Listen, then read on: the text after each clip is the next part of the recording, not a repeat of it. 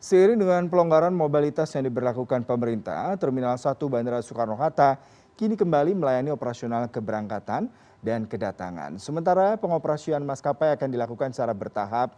Setelah dinonaktifkan akibat pandemi covid sembilan belas di tahun dua ribu dua puluh lalu terminal satu soekarno hatta kini siap melayani penerbangan domestik seperti jawa bali sulawesi kalimantan hingga papua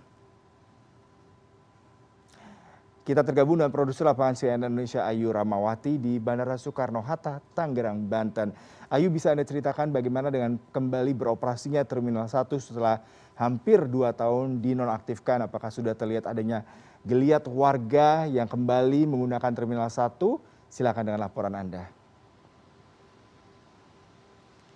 Baik yuda pada saat ini akhirnya setelah dua tahun dinonaktifkan karena pandemi covid sembilan belas terminal satu bandara soekarno hatta telah resmi kembali beroperasi.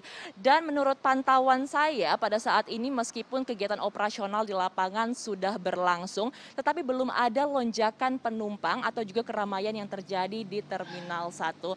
Namun juga yang perlu saya informasikan bahwa sebenarnya pada bulan lalu terminal satu ini sudah aktif tapi hanya melayani kedatangan penumpang saja.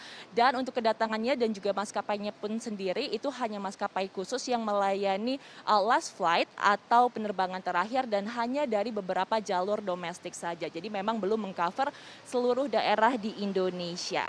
Begitu yuda. Kalau anda tadi mengatakan belum terlalu aktif lalu apakah ke depannya nanti akan memang disiagakan ataupun disediakan sejumlah maskapai terutama jelang nanti libur lebaran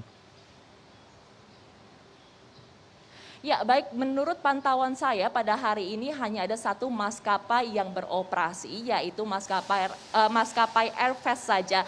Namun untuk beberapa maskapai lainnya juga akan beroperasi secara bertahap. Di antaranya nanti pada tanggal enam april dua ribu dua puluh dua super airjet akan melayani penumpang dan juga penerbangan domestik. Selain itu nanti pada tanggal dua belas april dua ribu dua puluh sriwijaya group dan juga air asia group akan turut melayani penumpang dari terminal satu bandara soekarno hatta.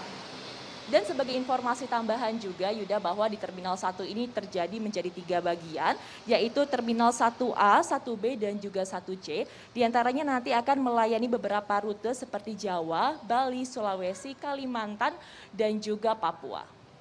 Baik ayu ramawati terima kasih untuk laporan langsung anda. Selamat bertugas kembali